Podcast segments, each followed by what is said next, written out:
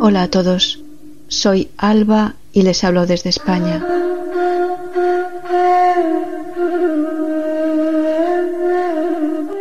Cuentos de las mil y una noches. Recuerden que pueden leer, escuchar y descargar este y otros audiolibros visitando la página albalearning.com sección de audiolibros. albalearning.com barra audiolibros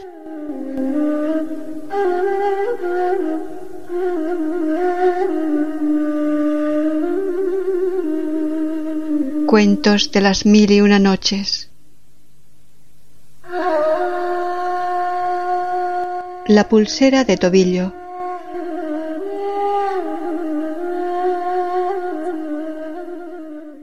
Se dice, entre lo que se dice, que en una ciudad había tres hermanas, hijas del mismo padre, pero no de la misma madre, que vivían juntas hilando lino para ganarse la vida.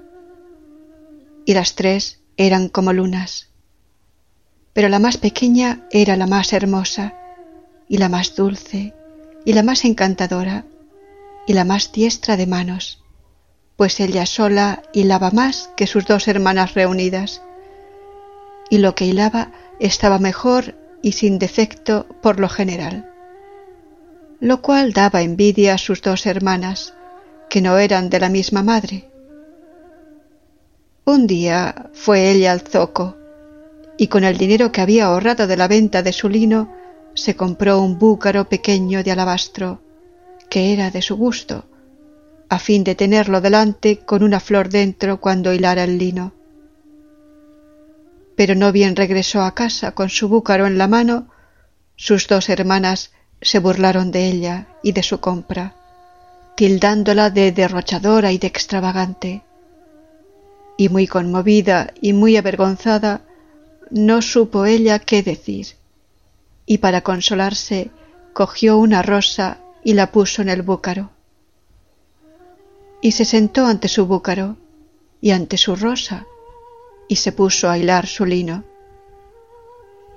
Y he aquí que el búcaro de alabastro que había comprado la joven hilandera era un búcaro mágico, y cuando su dueña quería comer, él le proporcionaba manjares deliciosos, y cuando ella quería vestirse, él la satisfacía. Pero la joven temerosa de que le tuviesen más envidia todavía sus hermanas, que no eran de la misma madre, se guardó bien de revelarles las virtudes de su búcaro de alabastro, y en presencia de ellas aparentaba que vivía como ellas y vestía como ellas, y aún más modestamente. Pero cuando salían sus hermanas, se encerraba completamente sola en su cuarto, ponía delante de ella su búcaro de alabastro, lo acariciaba dulcemente y le decía Oh bucarito mío, oh bucarito mío, hoy quiero tal y cual cosa.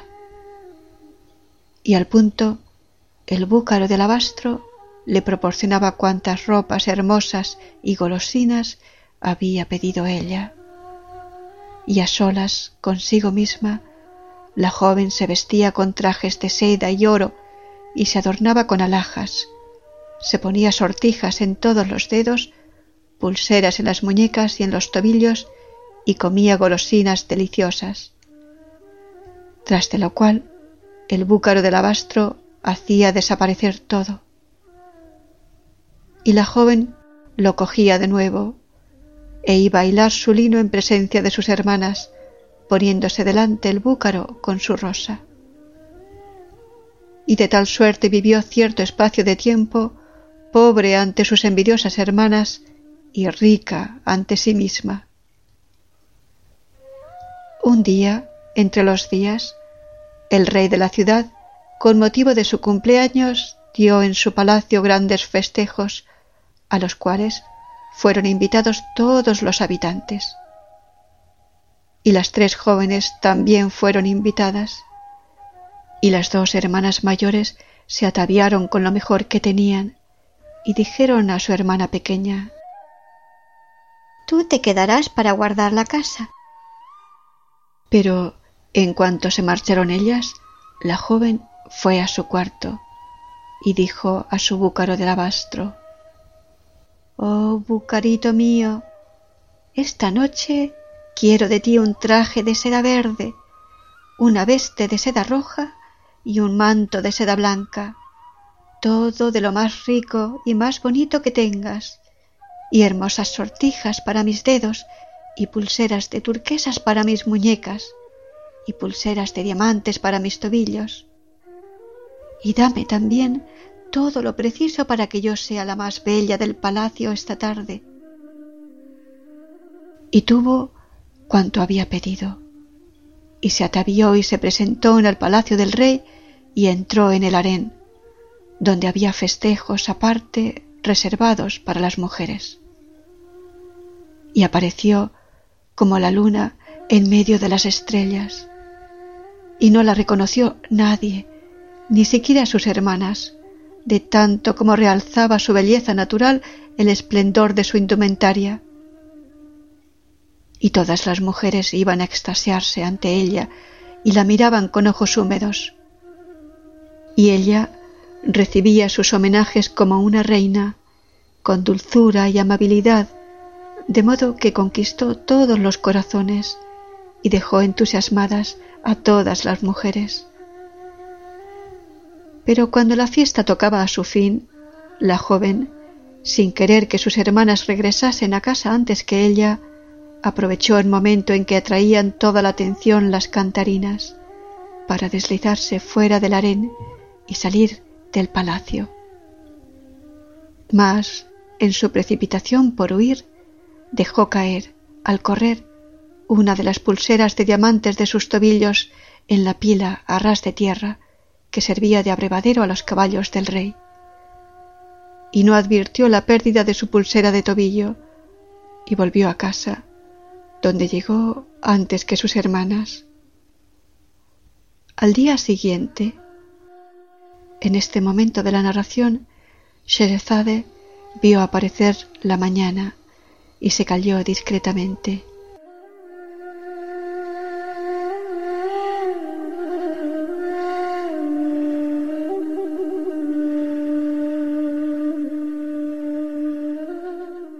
Y cuando llegó la noche 883, ella dijo, al día siguiente, los palafreneros llevaron a los caballos del hijo del rey a beber en el abrevadero, pero no quiso acercarse al abrevadero ninguno de los caballos del hijo del rey, y todos juntos retrocedieron asustados, con los nasales dilatados y resoplando con violencia porque habían visto algo que brillaba y lanzaba chispas en el fondo del agua. Y los palafreneros les hicieron acercarse de nuevo al agua, silbando con insistencia, aunque sin llegar a convencerles, pues los animales tiraban de la cuerda encabritándose y dando vueltas. Entonces los palafreneros registraron el abrevadero y descubrieron la pulsera de diamantes que había dejado caer de su tobillo la joven. Cuando el hijo del rey, que según su costumbre vigilaba cómo se cuidaba los caballos, hubo examinado la pulsera de diamantes que acababan de entregarle los palafreneros, se maravilló de la finura del tobillo que debía oprimir y pensó, por vida de mi cabeza, que no hay tobillo de mujer lo bastante fino para caber en una pulsera tan pequeña. Y le dio vueltas en todos los sentidos y se encontró que las piedras eran tan hermosas que la menor de ellas valdría por todas las gemas que adornaban la diadema de su padre, el rey. Y se dijo, Por Alá, que es preciso que tome yo por esposa a la propietaria de un tobillo tan encantador y dueña de esta pulsera. Y en aquella hora y en aquel instante se fue a despertar a su padre el rey y le enseñó la pulsera, diciéndole Quiero tomar por esposa a la propietaria de un tobillo tan encantador y dueña de esta pulsera. Y el rey le contestó Oh, hijo mío, no hay inconveniente, pero ese asunto incumbe a tu madre, y ella es a quien tienes que dirigirte, porque yo no entiendo de esas cosas, y ella entiende. Y el hijo del rey fue en busca de su madre, y enseñándole la pulsera y contándole la historia, le dijo, Tú eres, oh madre, quien puede casarme con la propietaria de un tobillo tan encantador, a la cual está unido mi corazón. Porque mi padre me ha dicho que tú entendías de estas cosas y que él no entendía. Y se irguió sobre ambos pies y llamó a sus mujeres y salió con ellas en busca de la dueña de la pulsera. Y recorrieron todas las casas de la ciudad y entraron en todos los arenes, probando en el pie de todas las mujeres mayores y de todas las jóvenes la pulsera de tobillo. Pero todos los pies resultaron demasiado grandes para la estrechez del objeto. Y al cabo de quince días de pesquisas vanas y pruebas, llegaron a casa de las tres hermanas, y lanzó un estridente grito de alegría al comprobar que se ajustaba a maravilla al tobillo de la más pequeña. Y la reina besó a la joven, y también la besaron las demás damas del séquito de la reina, y la cogieron de la mano y la condujeron a palacio, donde al punto quedó decidido su matrimonio con el hijo del rey. Y comenzaron las ceremonias de las bodas, que debían durar cuarenta días y cuarenta noches. Y he aquí que el último día, después de ser conducida la joven al Hamán, sus hermanas, a quienes se había llevado ella consigo, a fin de que compartiesen su alegría y se convirtieran en grandes damas de palacio, la vistieron y la peinaron. Y como, confiada en el afecto que le mostraban, les había revelado ella el secreto y las virtudes del búcaro de alabastro, no les fue difícil obtener del búcaro mágico todos los trajes, todos los atavíos y todas las alhajas que se necesitaban para adornar a la recién casada, como nunca fue adornada hija de rey o de sultán. Y cuando acabaron de peinarla, le clavaron en sus hermosos cabellos grandes alfileres de diamantes a manera de airón. Y he aquí que, Apenas quedó clavado el último alfiler, la joven desposada se metamorfoseó repentinamente en tórtola con un pequeño moño en la cabeza y salió volando muy deprisa por la ventana del palacio,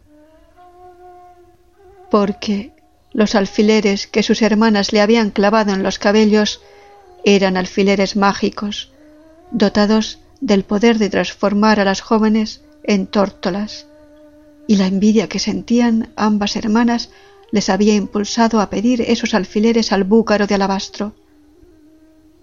Y las dos hermanas, que en aquel momento se encontraban solas con su hermana pequeña, se guardaron mucho de contar la verdad al hijo del rey y se limitaron a decirle que su hermana había salido un momento y que no había vuelto. Y el hijo del rey, viendo que no aparecía, mandó hacer pesquisas por toda la ciudad y todo el reino. Pero las pesquisas no dieron resultado, y la desaparición de la joven le sumió en la pena y la amargura. Y he aquí lo referente al desolado hijo del rey, consumido de amor, En cuanto a la tórtola, todas las mañanas y todas las tardes iba a posarse en la ventana de su joven esposo y arrullaba con voz melancólica durante mucho rato, mucho rato. Y al hijo del rey le parecía que aquel arrullo respondía a su propia tristeza y le tomó gran cariño. Y un día, al ver que ella no se asustaba cuando se acercase él, tendió la mano y la atrapó. Y la tórtola se echó a temblar entre sus manos y empezó a dar sacudidas sin dejar de arrullar tristemente. Y él se puso a acariciarla con delicadeza, alisándole las plumas y rascándole la cabeza. Y he aquí que, al rascarle la cabeza, sintió bajo sus dedos unos pequeños objetos duros como cabezas de alfiler, y los extrajo del moño delicadamente, uno tras otro. Y cuando él le hubo sacado el último alfiler, la tórtola dio una sacudida y de nuevo se tornó en joven. Y ambos vivieron entre delicias, contentos y prosperando. Y las dos malas hermanas se murieron de envidia y de una reconcentración de sangre. Y Alá otorgó a los amantes numerosos hijos, tan hermosos como sus padres.